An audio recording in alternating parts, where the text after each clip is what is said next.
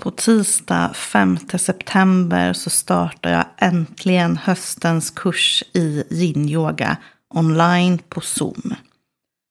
Så vill du vara med och ägna dig åt den viktiga vilan, stillheten, det mjuka och att lyssna till din kropp varmt välkommen. Det finns också möjlighet att vara med och prova på första klassen 5 september. Kika in på släpptyglarna.nu. Läs mer och anmäl dig.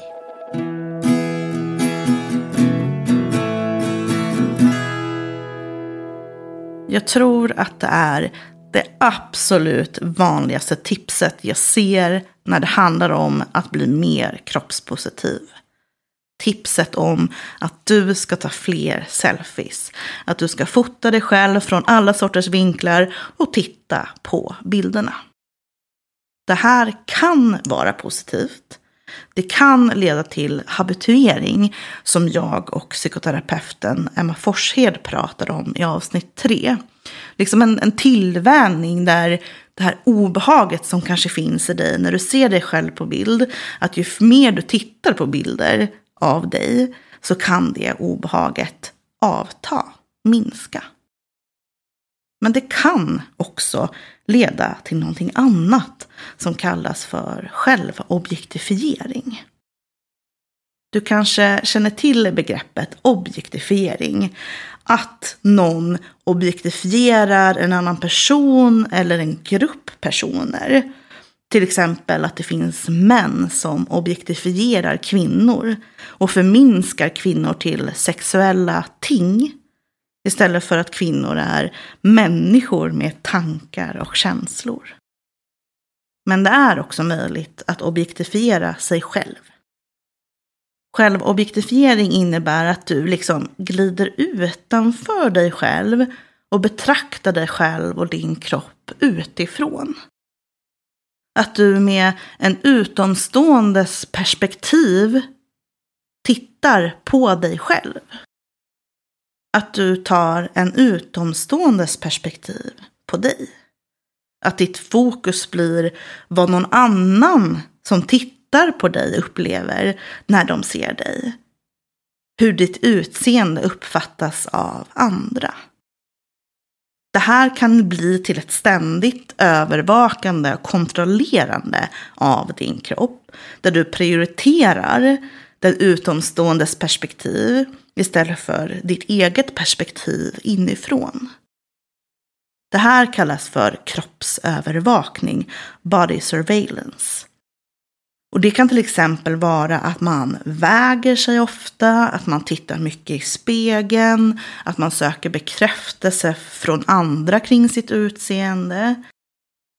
Att man ofta kollar hur kläder sitter, hur ens smink ser ut, hur håret ligger. Att man liksom ser över sitt utseende och så korrigerar, rättar till också då ta bilder och kontrollera de här noga. Zooma in på olika kroppsdelar. Och att ägna sig åt kroppsövervakning och objektifiera sig själv kan skapa en känsla av att liksom vara frånkopplad från sig själv. Att det blir som ett utrymme, ett tomrum, ett gap mellan din kropp och ditt inre. Att du faktiskt skiljs från din glädje, ditt fokus, din kapacitet, dina upplevelser och ditt jag. Att kontrollera kroppen på det här sättet är ju ett inlärt beteende. Och det kan vara en reaktion på till exempel att man har många jobbiga känslor och hanterar det genom att kontrollera kroppen. Eller att man av någon anledning har ett behov av att återfå någon form av kontroll. Sen lever vi också i en utseendekultur.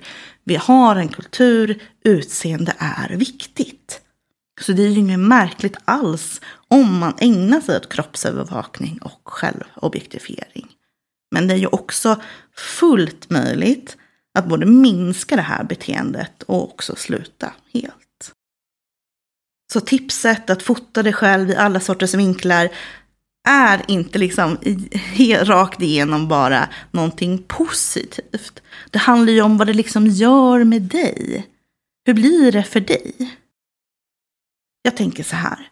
Om du är en person som när du tar selfies eller ser bilder som andra har tagit på dig. Om du då grottar ner dig i de här bilderna, zoomar in, zoomar ut, granskar, värderar och liksom fastnar i bilderna. Fastnar i ohjälpsamma negativa tankar som får dig att må dåligt. Och också att tankarna kanske får dig att liksom, alltså hindra dig på något sätt från att leva det livet som du vill. Du kanske behöver ta ett steg tillbaka och inte ägna dig åt selfies på ett tag.